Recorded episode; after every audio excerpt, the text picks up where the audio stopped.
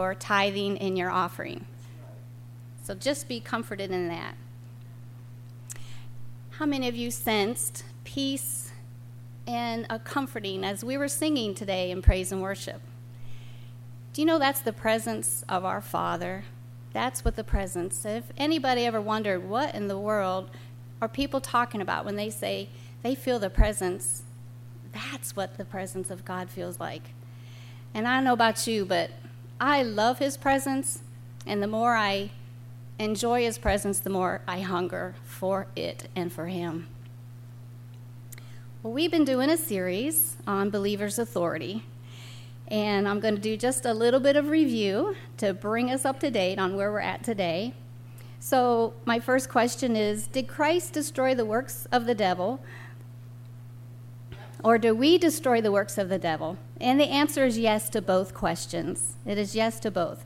Because although Jesus fully accomplished the task of breaking the authority of Satan and voiding his legal hold upon the human race, someone on earth must represent him in that victory and enforce it. I'm getting my heart rate to lower.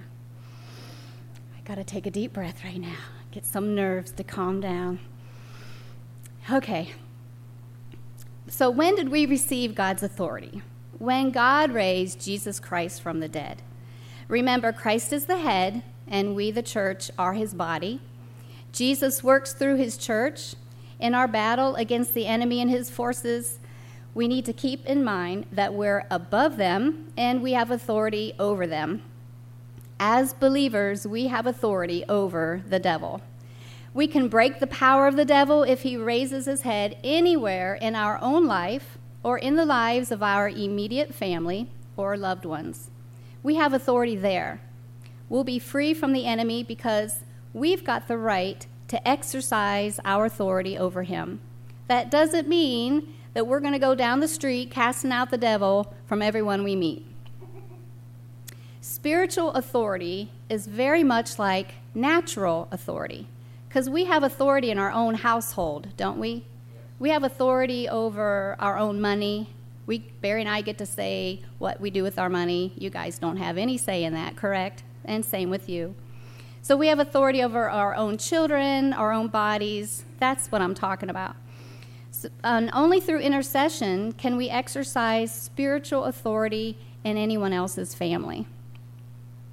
With Jesus, we are sitting at the right hand of the Father, far above principalities and powers. If we're far above them, then we have authority over them.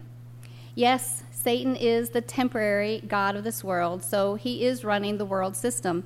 But we're in this world, we're not of this world, so he's not running us. So, what are we supposed to do with this authority? What is its purpose? God has given us tools to use as we live in this world. And his authority is one of these tools. Other tools could be called prayer, forgiveness, love, wisdom, and of course, we have the Holy Spirit. But our current ter- teaching right now is on the believer's authority, and our authority enables us to reign as kings. And that's my first point. Authority enables us to reign as kings. Romans 5:17 in the NIV, it says we can reign in life, in this life, by Christ Jesus. So, for if by the trespass of the one man death reigned through that one man, how much more will those who receive God's abundant provision of grace and the gift of righteousness reign in life through the one man, Jesus Christ? We are to reign in the here and the now. The contemporary English version of this says, Death ruled like a king because Adam had sinned. But that cannot compare with what Jesus Christ has done. God has treated us with undeserved grace, and He has accepted us because of Jesus. And so we will live and rule like kings. So most versions of this verse, they don't use the word kings. But the very idea of reigning brings the thoughts of kings to mind. The very notion of reigning carries with it the idea of ruling, of dominion, and of having authority. Well, where do kings rule and reign?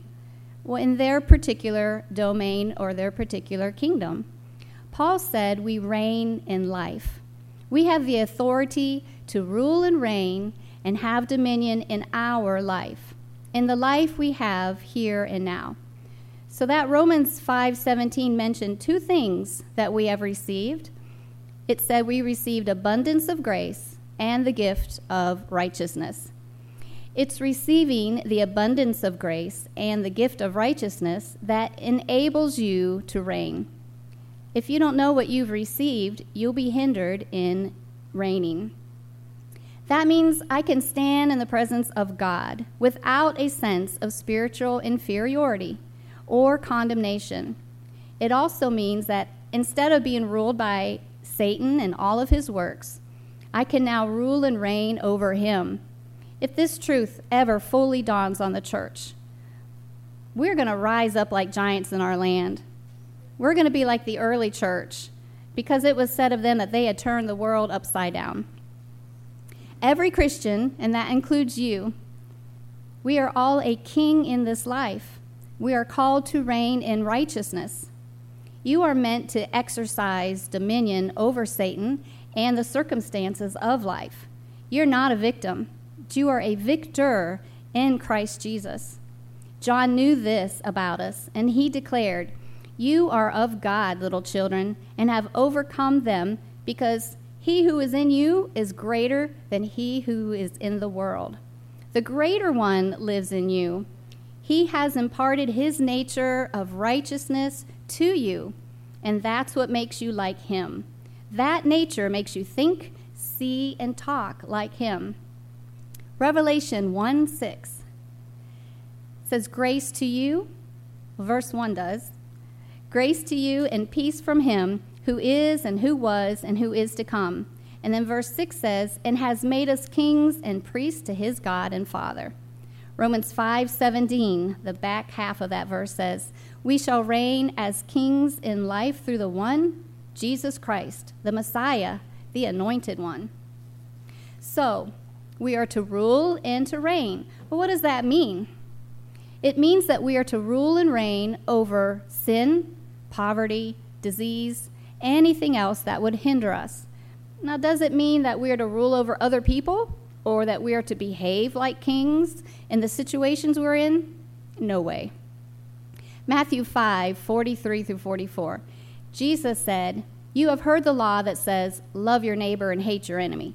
But I say, Love your enemies, pray for those who persecute you.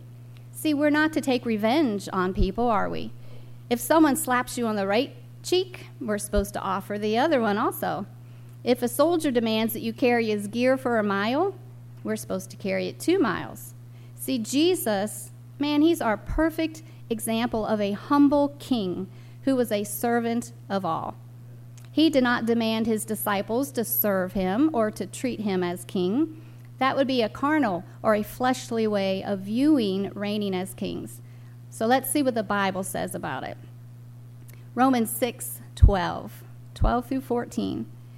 Do not let sin control the way you live do not give in to sinful desires. The New King James says, Do not let sin reign in your mortal body. Verse 13. Do not let any part of your body become an instrument of evil to serve sin.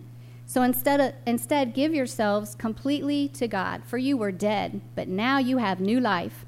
So use your whole body as an instrument to do what is right for the glory of God.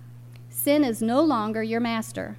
You are no longer you no longer live under the requirements of the law. Instead, you live under the freedom of God's grace. My second point that I'm making today is to reign as kings, we must reign over ourselves. Reigning in life, as seen throughout the Bible, is not merely reigning outwardly over the devil or over sickness, but it's also reigning inwardly over ourselves, our being, and all of our living, versus having a position or a power or a work. I think Joseph is a great example of a man who reigned in life in a position as well as over like lust in the case of Potiphar's wife. How about over his being or himself in dealing with his brothers? I mean, think about everything Joseph had to overcome concerning his brothers. He could have given in to anger, fear, revenge, but he truly forgave them. Joseph reigned in righteousness. So, reigning in life has much to do with reigning over ourselves, our lusts, our anxiety, over our criticism, our sense of being right, or our condemning others. Reigning in life is seeing ourselves as God sees us. To reign in life also means that God reigns over us, or that we have surrendered our lives to Him. Think about Romans 6:13 again. It said, "Give yourselves completely to God, for you were dead, but now you have new life." And the Passion translation says, "Keep on yielding your body to Him, because you now live for His pleasure." We're not looking for any outward recognition or any appreciation. We need to live such a life of being reigned on by God so that we may also reign in life with Christ. Well, how are we reigned on by God? First of all, we have an intimate relationship with Him where we can talk to Him openly and freely. And secondly, we must read, meditate on the Bible. We get to know Him by reading the Bible. We submit our opinions to Him, and we substitute our incorrect beliefs with the truth of His Word. That's being reigned on by God. Believe it or not, just because we have asked Jesus into our hearts, it does not mean that we are letting him reign over us. Romans 6:19 says, talks about before you were sinners, then it says, "Now you must give yourselves to be slaves to righteous living, so that you will become holy." The free gift of God is eternal life through Christ Jesus our Lord. Yes, we are saved. We are redeemed. Jesus has forgiven our sins, and our dirty robes have been replaced with his righteous robe. But our new life in Christ, it doesn't end there. Some people may think Jesus will just do it, or that Jesus is going to do everything for them. But he has accomplished everything for us at the cross and he gave us the keys of authority. We have a part to play. Romans 5:17 doesn't say Jesus will reign through you. It says we will reign in life through Jesus Christ. My third point, we have our authority, it enables us to reign over Satan. Paul says in Colossians 2:12 that it was God who formed the plan of redemption it was God who raised Jesus from the dead. It was God who gave him a name above every other name. And it was God who spoiled the demonic principalities and powers who opposed the resurrection of Christ. See, death is the penalty for sin. And when Christ bore the world's guilt on the cross, the satanic powers of the air, did you know they sought to exercise their rights and to hold them under their power? But the Bible says Satan, the Bible does say Satan had the power of death, but Jesus conquered him. Hallelujah. Revelations 1:18. Jesus is saying, "I am the living one. I died, but look, I am alive forever and ever, and I hold the keys of death and the grave." Those are the keys, the keys of authority. Colossians 2:15. In this way, he, Jesus, disarmed the spiritual rulers and authorities. He shamed them publicly by his victory over them on the cross. See, after stripping the demonic powers of the authority that had been theirs, Christ made a show of them openly, triumphing over them at it.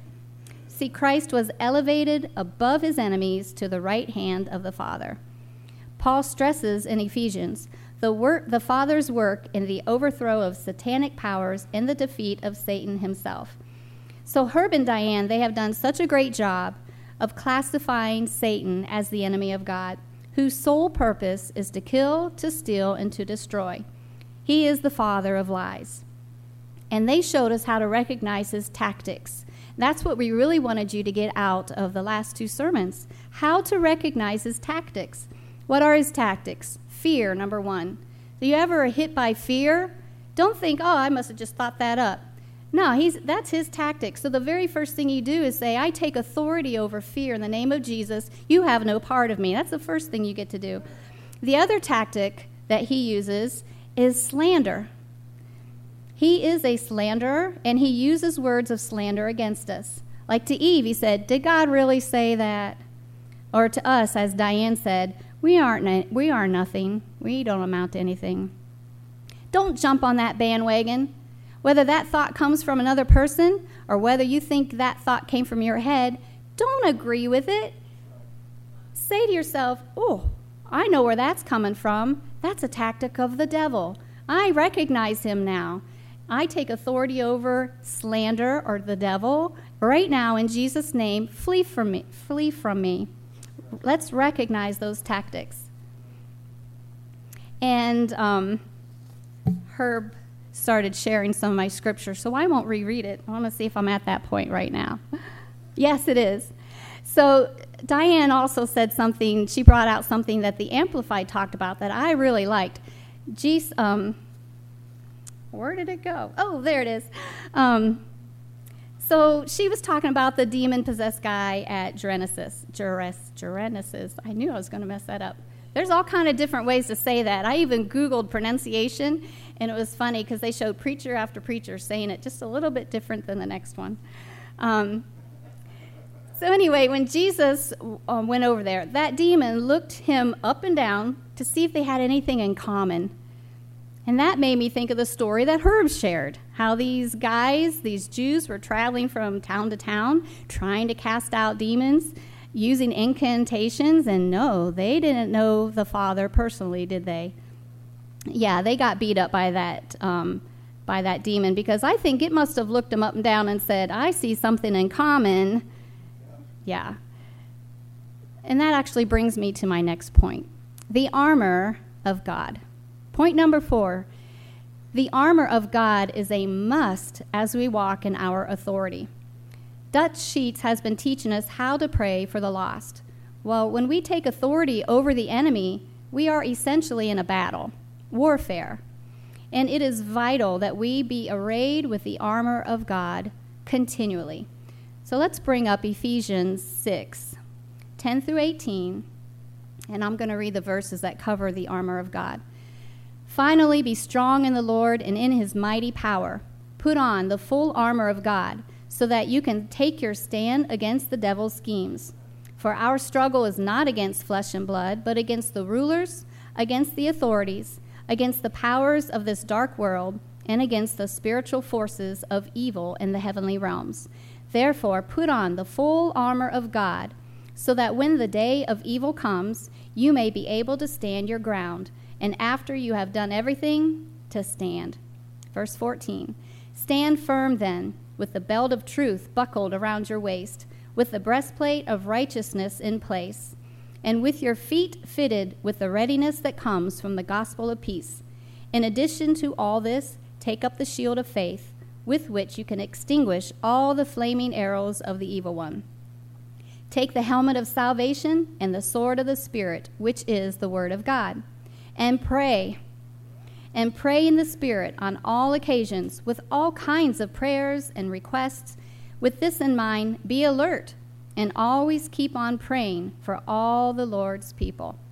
So, the different parts of this armor, you can go ahead and put the picture of the armor up there. It symbolizes spiritual attitudes the believer must maintain. And wearing this armor protects us. All we need to concern ourselves with is keeping it bright and well secured about us. In a nutshell, I'm going to tell you what the armor is. It is the Word of God. It is obedience to the Word of God, and it is proclaiming the Word of God. But I am going to break them down. So the first one is the belt of truth.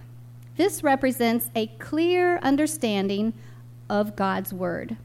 Like a soldier's belt, it holds the rest of the armor in place. Truth, by its very definition, is exclusive it means something is true and other things are lies. The Bible is truth. Read it, hunger for it, pray it, write it down, memorize it, understand it. the second piece is the breastplate of righteousness. And this has a twofold application. Jesus is our righteousness, and it shows our obedience to the Word of God. Soak in and obey instructions from the Lord.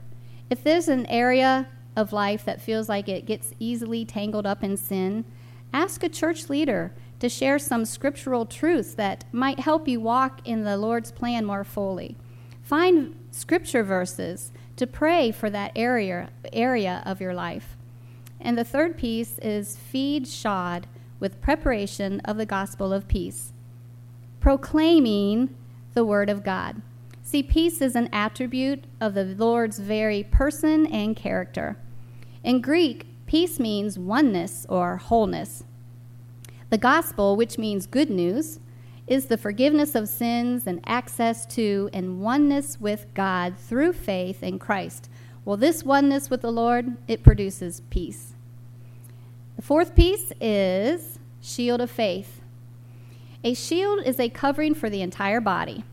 This represents our complete safety under the blood of Christ, where no power of the enemy can penetrate. So I learned something interesting about this shield of faith. When Paul wrote this passage, Roman soldiers carried shields that were covered with heavy animal hides. And before a battle, they would dip their shields into water so that when those fiery darts hit them, the wet hide would extinguish the darts. Doesn't that kind of explain that verse?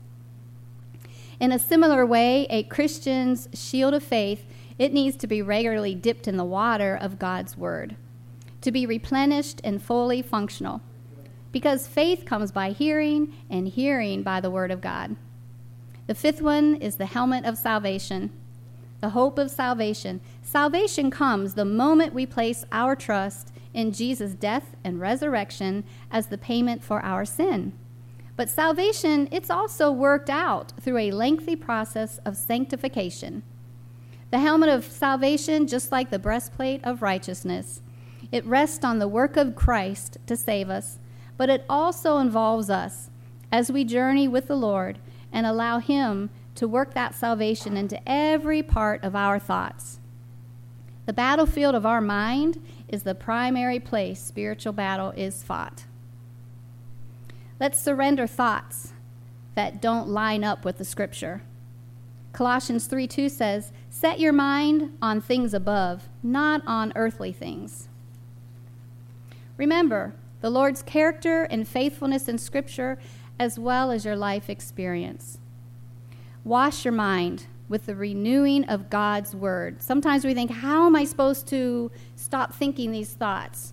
Okay, so I've taken authority over the devil and I've told him to flee from me, but I'm still, I still have these thoughts. We have to replace those thoughts. I mean, we're not we are intelligent human beings. I know sometimes we like to say we're nothing, but God made us with intelligent minds.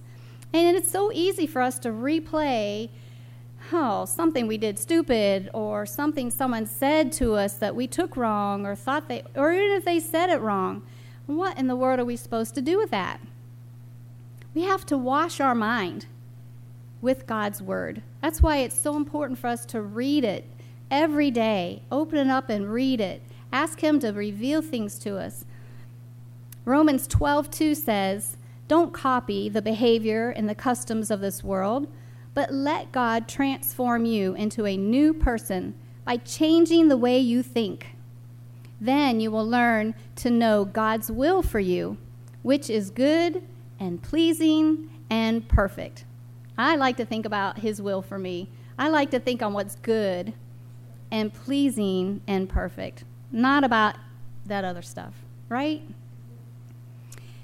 The last piece is the sword of the Spirit, which is the Word of God. And this shows the Word is to be used offensively. Those other weapons are mainly defensive. But the sword, the Word of God, that's an active weapon.